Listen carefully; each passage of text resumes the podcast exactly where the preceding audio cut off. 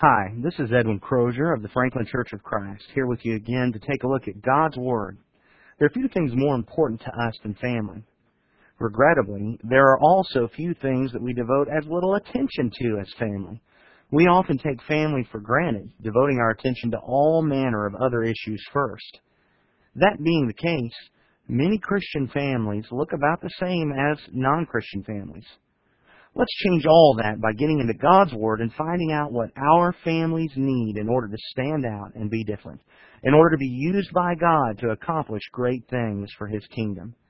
Join me as we open God's Word and learn what our families need today. When God developed a plan to save all of mankind, He began by choosing out one family. We know the story of Abram and Sarai found in the book of Genesis.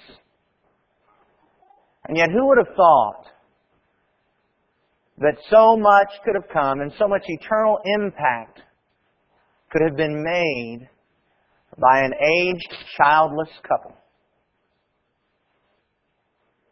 And yet, through this couple, one of the greatest nations to have ever been on the earth came into being. More importantly than that, through this couple, a Savior came into our world. But we fast forward now to our families. And we take a look at ourselves, and often we look at our families, whether we have children or not, whatever the situation is, and we just can't possibly imagine that God could ever use our family for anything great. But I want you to understand that God can, in fact, use your family for something great. He can use our families for something amazing within His kingdom. Just as He used Abram and Sarai. The problem is that for that to happen, we've got to stand out a little. We've got to be different. God chose Abram and Sarai because Abram and Sarai stood out among all the people. Regrettably, however, that today Christian families often do not look any different than worldly families. You remember Romans chapter 12 and verse 2? In Romans chapter 12 and verse 2, the Bible says, Do not be conformed to this world, but be transformed by the renewing of your mind, so that you may prove what the will of God is, that which is good and acceptable and perfect. Just as we as individual Christians must stand out and be unconformed to the world, but be transformed by the renewing of our minds, so must we as Christian families stand out, not being conformed to this world, but being transformed by the renewing of our minds. We've got to be different. We have to be families that God is willing to use. With that in mind, I'd like for us to ask a simple question. What do our families need today? To be families that God can use to accomplish amazing things in His kingdom in this world, what do our families need? There are five things that I hope we will notice. Before we examine those things, however, would you pray God's blessings upon us in what we're doing here today with me? God and Father in heaven, we humble ourselves before you. We recognize that there is nothing that we can do without you. We recognize that there is nothing as a congregation, nothing as individuals, and nothing as families that we can accomplish without your blessing, without your mercy and your grace. Father, we pray that your hand will be with us, that we will glorify and honor you, that we'll spread your gospel to the masses, that others will be brought into your family. We pray especially at this time that you be with us as we open your word to study and understand what we need for our families today. I pray that your hand would be with me. Help me to have the proper attitude. Help me, Father, to forgive me for any situations or uh, issues with which I have the wrong attitude. Help me to overcome that and preach humbly, focusing folks toward you. Father, I pray that you be with all of us, that our hearts will be turned to your word, that even in the hard things that we learn about our families, that we'll be willing to submit to what you have to say about us and our families, that we can glorify and honor you and that you can use us. Father, it's not that we desire to be great or to be used for anything great. We simply want to be your tools that you can use in whatever way you desire. Help us to live with that in mind. Forgive us for what we've done wrong. Defeat us in our plans that do not glorify you. Help us to learn from the mistakes that we've made and to grow so that we can be greater servants of yours. Go with us throughout the remainder of our time here as a congregation worshiping you. And we pray, Father, that everything we do will please you, will honor and praise your name. Because we recognize, Father, that you are the one who is worthy. To you belong glory and dominion eternally and forever. Through your Son's holy name we pray. Amen. What do our families need today? The very first thing that our families need today is we need God to build our homes. Psalm 127 and verse 1 is perhaps the most important passage in all of Scripture when it comes to your family. In Psalm 127, beginning at verse 1, the Bible reads, Unless the Lord builds the house, they labor in vain who build it. Unless the Lord guards the city, the watchman keeps awake in vain. It is vain for you to rise up early, to retire late, to eat the bread of painful labors, for he gives to his beloved even in his sleep. Do you know anybody in this situation? Who arises early, who retires late, eating the bread of painful labors in their family? Imagine this scenario. Dad is working overtime or perhaps two jobs. Mom is not only doing the home thing, but she's actually gone out in the work world just trying to make ends meet. They've got to pay for the house and the two cars and the computer and that last vacation they took. In addition to that, you've got Junior and Sis, very active. They play baseball and softball and volleyball and basketball. They're in the school play, in Girl Scouts and Boy Scouts. They're in all kinds of clubs, and they're both in the band. Junior plays the drums, Sissy plays the flute, but they're three years apart, and so their concerts are never at the same time. In addition to that, mom and dad are both Christians, and they want the children to become Christians too, and so they really try very hard to make sure they're making it to church and to Bible class and to get all their lessons done. Anybody know families like that? Anybody sometimes feel like they're a family like that? I'm really glad that they're Christians and that they're wanting their children to grow up to be Christians and that they're getting them to church as often as possible. But my question is, how many of the families that find themselves in this situation are arising early, retiring late, eating the bread of painful labors, but the Lord is still not building their home? Do they invite the Lord to build their home? And then do they let Him do it? When He comes in. How would we invite the Lord to build our home? Through prayer. Remember Ephesians chapter 3 and verse 20? While this passage is not specifically about families, it applies to what we're talking about. In Ephesians chapter 3 and verse 20 it says, Now to him who is able to do far more abundantly beyond all that we ask or think, according to the power that works within us, to him be the glory in the church in Christ Jesus all generations forever and ever. To Him who is able to do exceedingly abundantly beyond all that we ask or think. He can use our families to do anything that we ask or think, and beyond what we ask or think, abundantly beyond what we ask or think, exceedingly abundantly beyond all that we ask or think. But look at where it has to begin. We've got to ask. We've got to think. Do we invite God into our families? In the midst of all these things that we're doing, in the midst of going all these different directions, and I'm not saying that all of that is wrong. Perhaps it is wise for us to cut back on some of that. My question is just whether we're doing that or whatever else we're doing in our families, are we inviting God to build our homes? Because He can do it even in our sleep. And when we're done inviting Him, do we let Him? How can we let God build our homes? Look in Psalm 119, verse 105. Psalm 119, verse 105.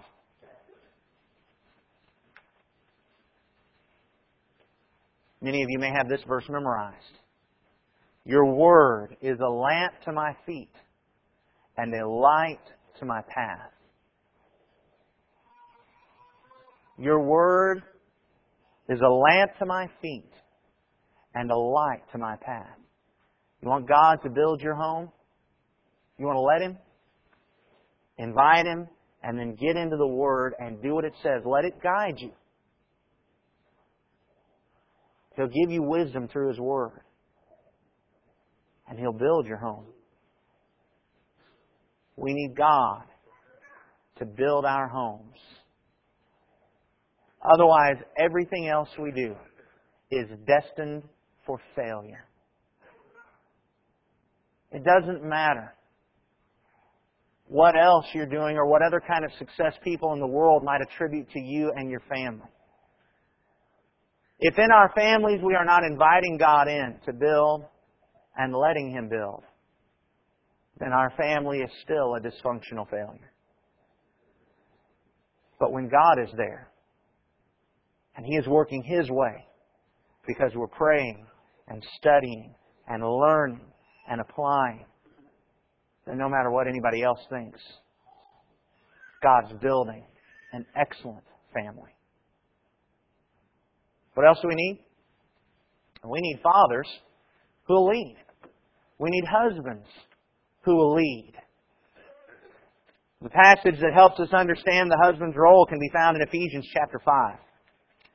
In Ephesians chapter 5, verse 23, the scripture there says, For the husband is head of the wife, as Christ also is head of the church, he himself being the Savior of the body. But as the church is subject to Christ, so also the wives ought to be their husbands in everything. Husbands, love your wives, just as Christ also loved the church and gave himself up for her, so that he might sanctify her, having cleansed her by the washing of water with the word, that he might present to himself the church in all her glory, having no spot or wrinkle or any such thing, but that she would be holy and blameless. So husbands ought also to love their own wives as their own bodies. He who loves his own wife loves himself, for no one ever hated his own flesh, but nourishes and cherishes it, just as Christ also does the church, because we are members of his body. The husband, the father, is the head of the family, as Christ is the head of the church.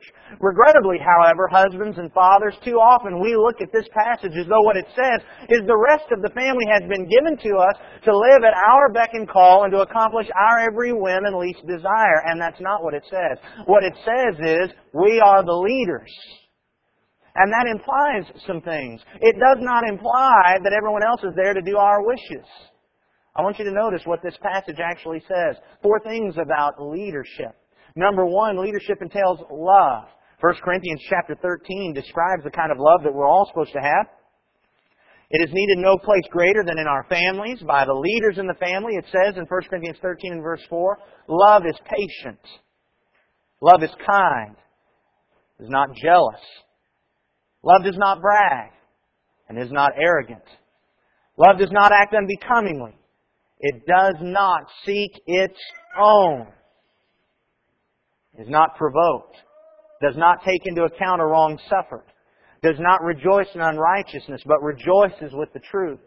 Bears all things, believes all things, hopes all things, endures all things. There's the definition of the love, husbands and fathers, that we are supposed to have in our families. But Paul in Ephesians chapter 5 not only defined it, he exemplified it. He showed us the example for the kind of love we're supposed to have as leaders in our homes. There in verse 25 of Ephesians 5, Jesus said, Husbands, love your wives just as Christ also loved the church and gave himself up for her. This love is personal sacrifice. Do we love our families like this, guys? Are we willing to give ourselves up for our wives and for our children? We must not kid ourselves. How can we say that we would die for our wives if we're not living for them? How can we say that we would take a bullet for our wives if we won't even take the trash out for her? How can we say that we would give up everything for our wives and our children if we won't even give up our favorite TV show for them. This is love when you're a leader.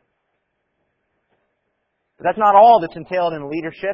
When we talk about leadership, we're talking about going somewhere. Jesus, as head of the church, was taking us somewhere. It says there in verse 26, so that he might sanctify her, having cleansed her by the washing of water with the word. Where is Jesus taking his church? To sanctification, to salvation. He's taking the church to heaven. And guys, that's our job as leaders in the home. We're supposed to be taking our families to heaven. Do you give thought to that? There are so many things we give thought to. We give thought to our financial future. We give thought to where we want our kids to go to college. We give thought to the big house we want to buy or the nice car we want to get. But do we think about the fact that we're supposed to be leading our families not to the house on the hill, not to an Ivy League school, but to heaven? There will come a day, brethren, when that will be all that matters to you. But on that day, it'll be too late. We're supposed to be taking our families somewhere. We've got to be thinking about that and taking them there every day, closer and closer to the goal of heaven. When we look at the leadership that we find here, we recognize that there is responsibility involved. Far too often we think about rights. Well, I'm the head. That means everybody owes me. No. I'm the head. That means I owe them. I am responsible for this family. Notice in verse 27 it says of Jesus that he might present to himself the church in all her glory, having no spot or wrinkle or any such thing, but that she would be holy and blameless. You see, brethren, as Christians, excuse me, as those in the world, we had a problem. Sin. And the condemnation that comes with that. But Jesus didn't sit up in heaven wringing his hands and standing around the water fountain complaining to the angels at work about how bad we down here are. And, oh, if I could only get them to straighten up, everything would be all right. He took responsibility. And he gave the sacrifice that we might be changed.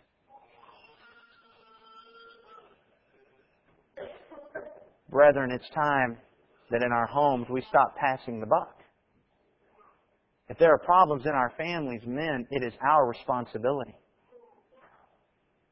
The buck stops with us. And it's not our duty to stand around the water fountain with the guys and complain about our wives and our children, no matter what kind of problems they might have. Our responsibility is to sacrifice ourselves and change ourselves that our families might grow and to help our wives and children grow, just as Jesus did. That is our responsibility. That's leadership. And finally, leadership means providing needs. In Ephesians chapter 5 and verse 28, he said, So husbands ought also to love their own wives as their own bodies. He who loves his own wife loves himself. For no one ever hated his own flesh, but nourishes and cherishes it, just as Christ also does the church. Our job is to provide those physical and emotional needs that our wives and our children have. You remember Luke chapter 22 and verse 26? Luke chapter 22 and verse 26. But it is not this way with you, but the one who is the greatest among you must become like the youngest, and the leader like the servant. We need husbands who will lead like this in our families today. Loving our families taking them to heaven, accepting the responsibility, and providing what is needed in the family. That's what we need today. But in addition, we need wives and mothers who will support, who will help. In Genesis chapter 2 and verse 18, I believe we find the defining verse about the role of the wife in the home. In Genesis chapter 2 and verse 18, the scripture there says, it is not good for man to be alone.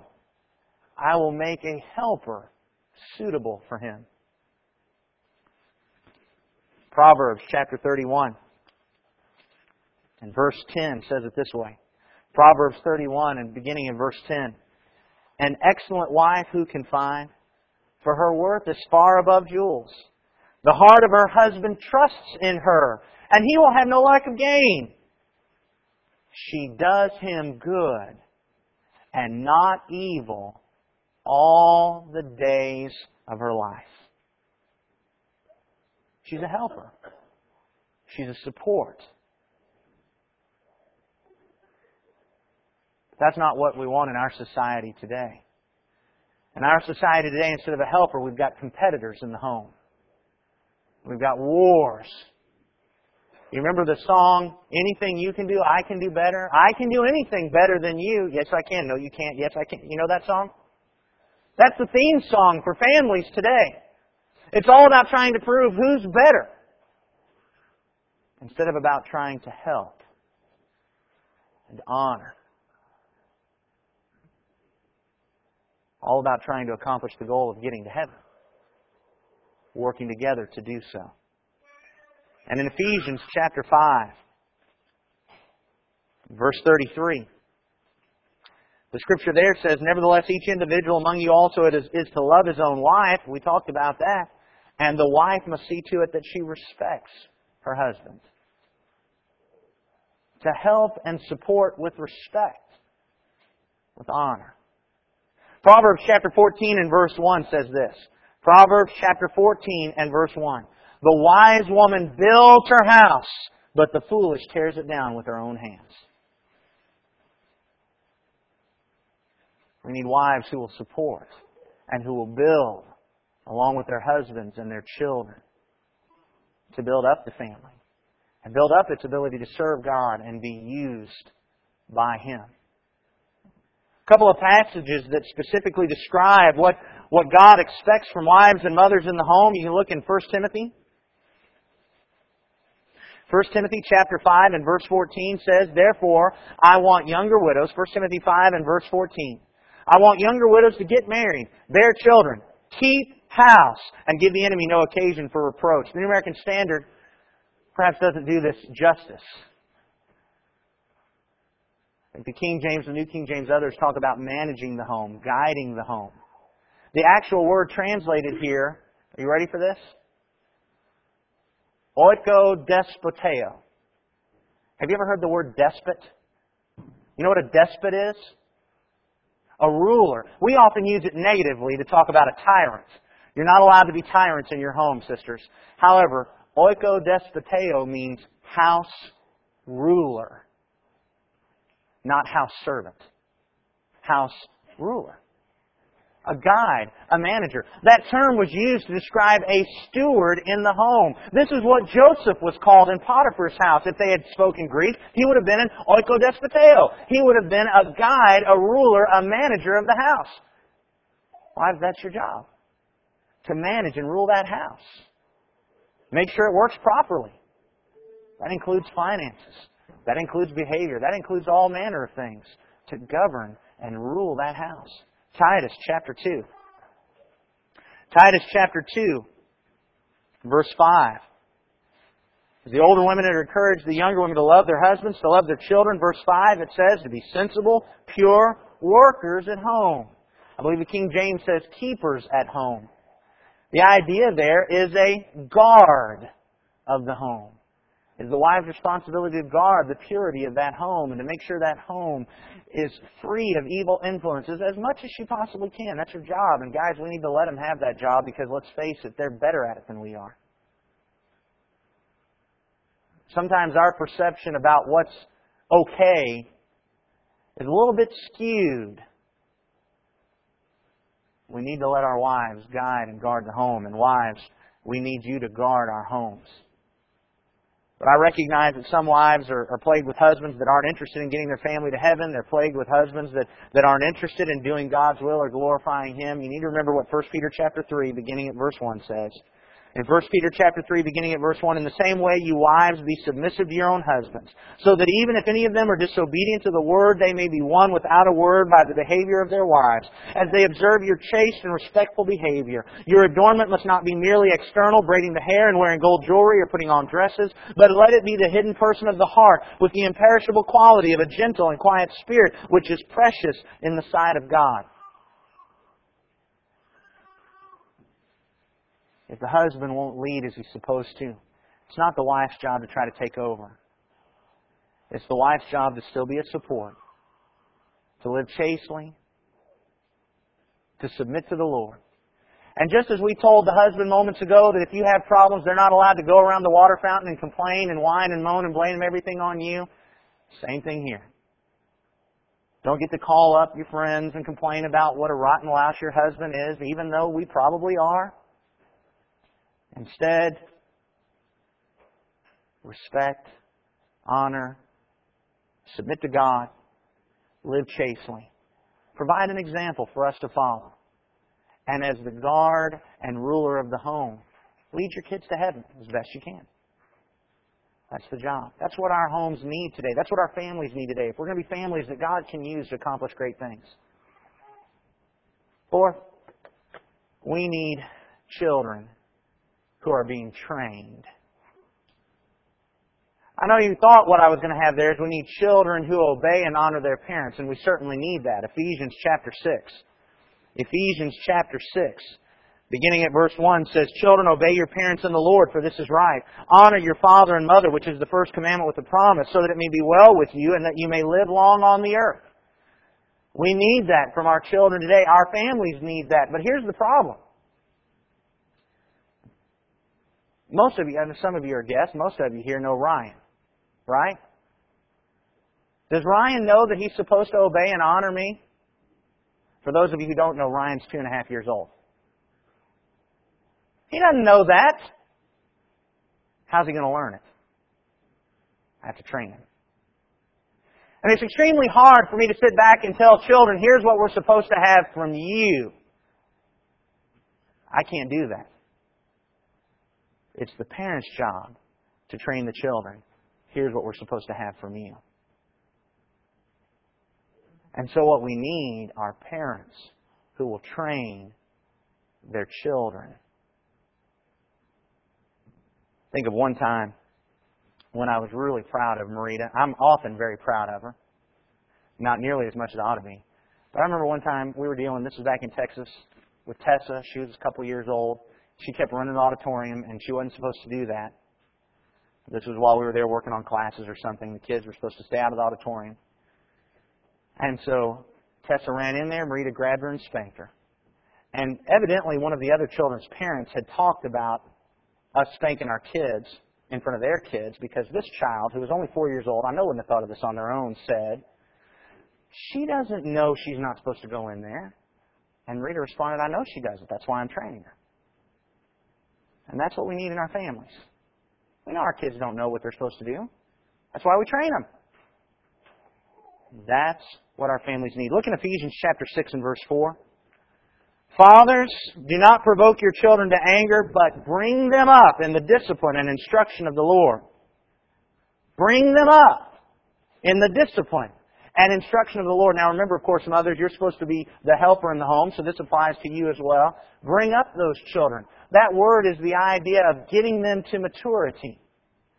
The battle cry from parents today is, let your kids be kids. But that's not what this verse says. This verse says, bring your kids up. They're not supposed to remain kids. They're growing physically. You've got to grow them mentally and emotionally and spiritually. Bring them up to maturity. Don't let them remain kids. We all know this. How many times have you ever gone up to a child and said, You are so awesome. You act just like all the other kids your age? Have you ever said that to a child? I bet you said this or heard this said, though. You are awesome because you are beyond your years. You ever said that to a child? Have you ever heard that said?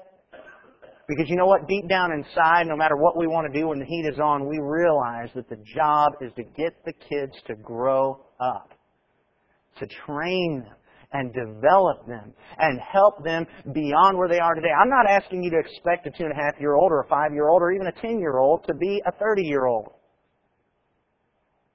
All I'm saying is we're supposed to challenge them and push them beyond where they are now so that they'll grow and develop. That's what we need in families. I want to share something with you that concerns me, and I hope that I have the ability to express this in a way that comes out clearly without just uh, upsetting everybody. But I think I can say this because I haven't been here long enough to really know anything about what you guys have done in your homes, but I have been able to see Christians in general in a lot of places and seeing kids growing up enough that it's caused me concern. Because you remember Proverbs chapter 22 and verse 6?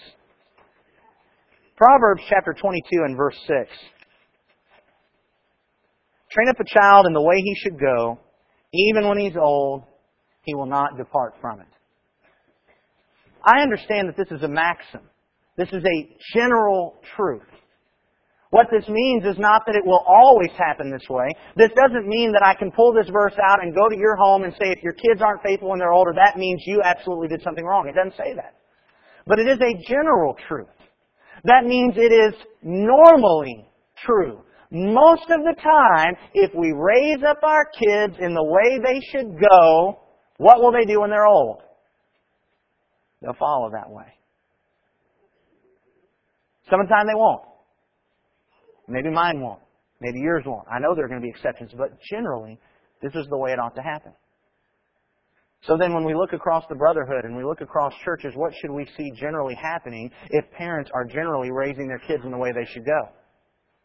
What we should see generally happening is that when kids get up and get out of the house, they're faithful to the Lord. Generally. There'll be exceptions, I know that, but generally, most of them ought to be faithful to the Lord, right? Because according to Proverbs 22, 6, if we raise our kids the way they're supposed to go, most of them will do it. Why is it then that my good friend David Banning, who writes awesome Bible class material for junior high and high school age, who is an awesome Bible class teacher, he's a great father, and yet with all his studying that says that basically among Christians, 50%, only 50%, one out of two, half, when they leave home, leave the church. Now remember, if we are in general raising our kids in the way they're supposed to go, then most of them ought to be going that way when they leave home.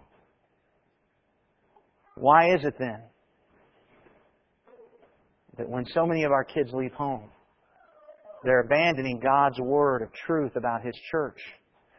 And if they go to church at all, they, have, they go to churches with fun and games and college groups and, and, and, and trips and all that kind of entertaining stuff.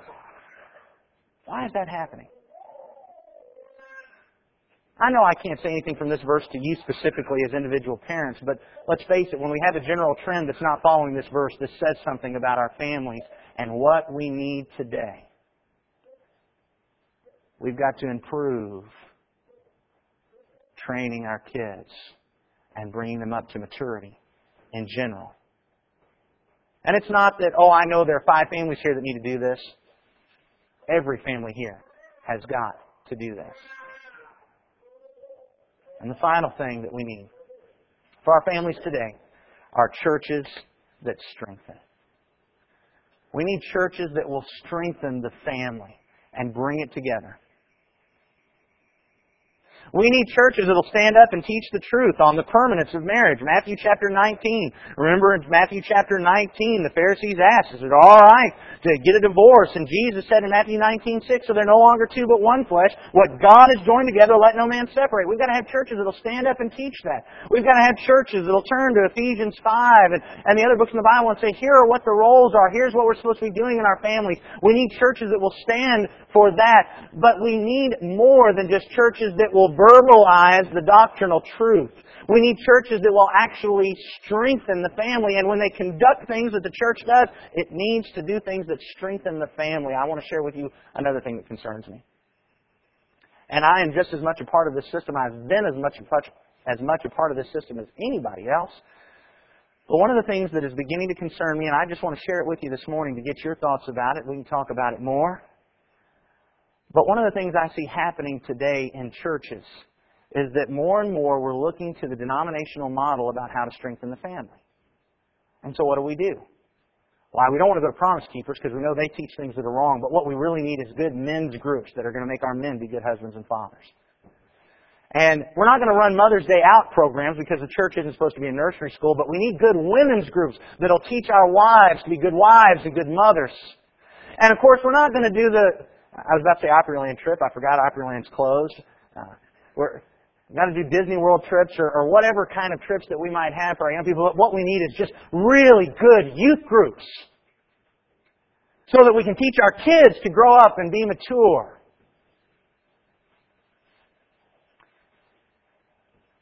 But here's the problem I have.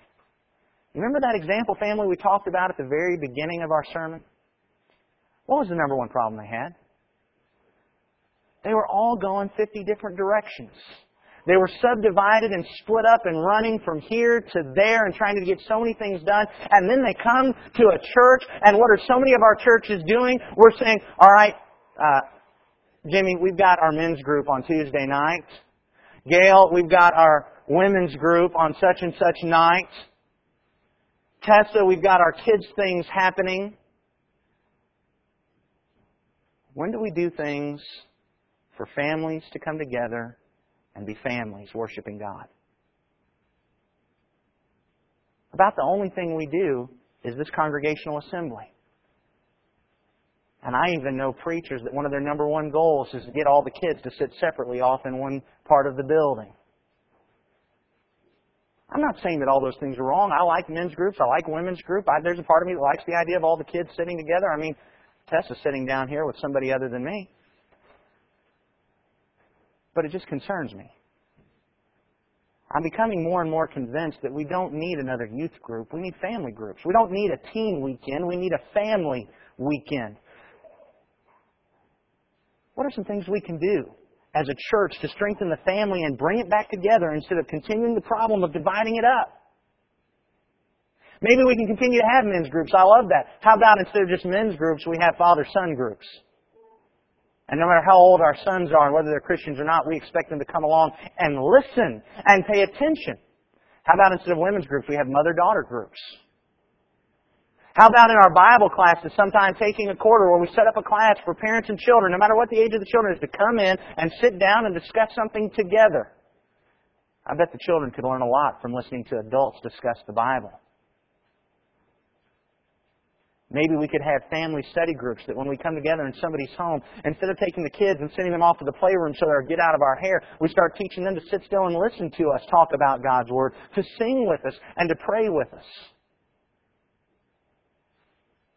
We've got a great opportunity this afternoon. We've got the, the, the, prayer meeting this afternoon at 5 o'clock. We divide that up, men and women. The reason we do that is because we want to allow women the opportunity to verbalize prayer without any concern about usurping authority.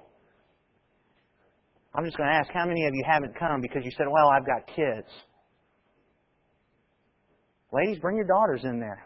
Husbands, bring your sons in there. These are just some things I think we need to be doing to get our families together, worshiping and serving God. Let me just ask you, how many times, other than this hour, do your kids actually see you worshiping and serving God with other Christians? Bible class doesn't count because they're down there with just a bunch of other kids and one or two adults that are just teaching them. How many times do our families come together?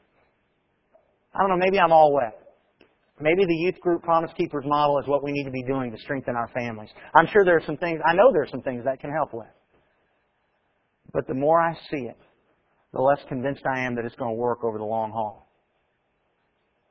We need churches that strengthen the family and bring it together, not continue the great divide.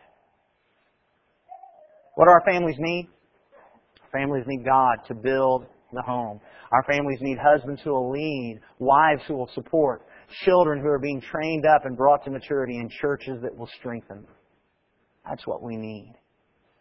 And when we follow that pattern, God can, and let me guarantee you, He will use your family. He will use you to glorify and honor Him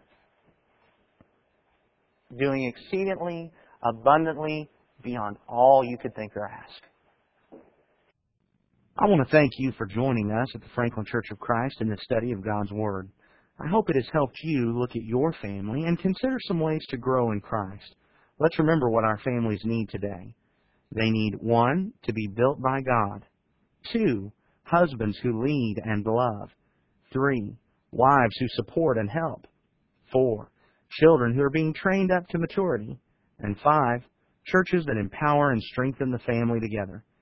If you've been given this lesson by a friend, please feel free to check out our website and download numerous lessons on a variety of topics. You can study these lessons in manuscript or in audio form. Our website is www.franklinchurchofchrist.com.